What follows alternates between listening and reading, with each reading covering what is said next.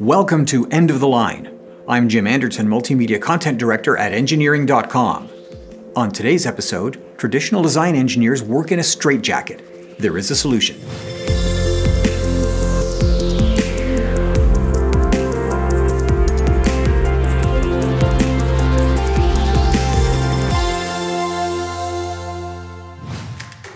Today's episode is brought to you by Engineering.com, a globally trusted source for engineering content.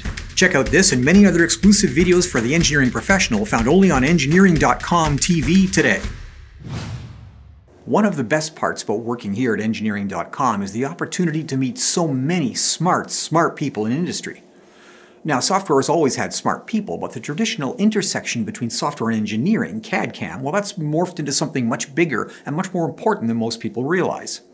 Now, I was a panelist at a recent roundtable hosted by Dassault Systèmes, their 3D Experience Forum, where I commented on the current state of the art in software assisted engineering, model based systems engineering. Now, we've all been watching advancements in artificial intelligence, augmented and virtual reality, simulation, and generative design, but these technologies, although important, they dance around the fundamental core of engineering. Artificial intelligence does what human engineers do, presumably faster and with fewer errors. Augmented and virtual reality are the logical extensions of two and three dimensional rendering. Simulation is the virtualization of hardware-based R&D, and generative design is simply the automation of what every design engineer does every day in developing new parts and assemblies. Now, they're all essential, but they don't fundamentally change the way engineering is done. Now, model-based systems engineering, however, is different. This is about removing the handcuffs that constrain every modern engineering project, documents. System complexity in engineering has always been a problem, and with the advent of commercial digital computers in the 1950s, major defense programs became too complicated to effectively manage. Now, determining the critical path on a large Gantt chart was the only way to handle most problems, and the need to police revision histories on thousands of individual part and assembly drawings, plus associated documents related to testing, regulatory compliance, quality, and scheduling within major projects, well, that basically guaranteed that projects would come in late and over budget.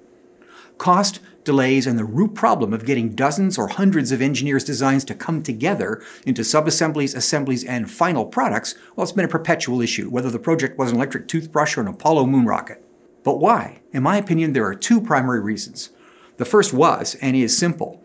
Projects are costed relatively early in the design phase, and there's no way to effectively predict how much redesign may become necessary, or in the event of a poor design making it all the way to production, the eventual cost of rework. Now, for large projects, especially in defense, the only way to get a big project across the finish line was either to price new projects at astronomical levels or negotiate cost plus contracts or both. Now, the second reason was and is simple. With each individual engineer responsible for one part or one subassembly of a large project, their motivation and their metric of success is determined by the functionality, cost, and optimization of the single thing that they work on integration of that part into large complex assemblies like airplanes or automobiles, well, was typically handled by a different engineering team responsible for integration. The result was the inevitable negotiation and horse trading to get parts into subassemblies and then into assemblies and on into products. Now, all of this cost time and money. The brilliance of model based systems engineering is that a single digital concept of a large and complex product is accessible to everyone at every level of product development. An engineer may be responsible for a flange or bracket, for example, but he or she has the ability to see how it fits into the larger project and also sees what the ripple effects are of engineering changes all the way through the process, from design revision to manufacturing. Now, this is incredibly powerful and it adds a real incentive for engineers to think holistically about every step of the design process.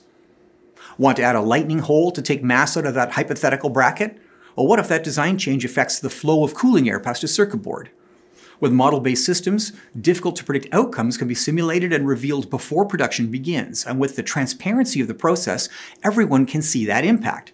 Now, in this simple example, a change to another component or assembly might allow that hole without compromising performance and reducing overall cost at the same time. But with engineers working in silos with traditional document based systems, there's no way to know how a small change can have big system benefits, so suboptimal designs are almost guaranteed.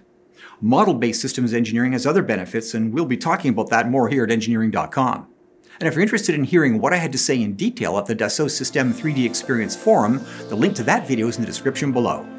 In the meantime, think about model based systems and think hard about how much document based systems put engineering professionals in a straitjacket.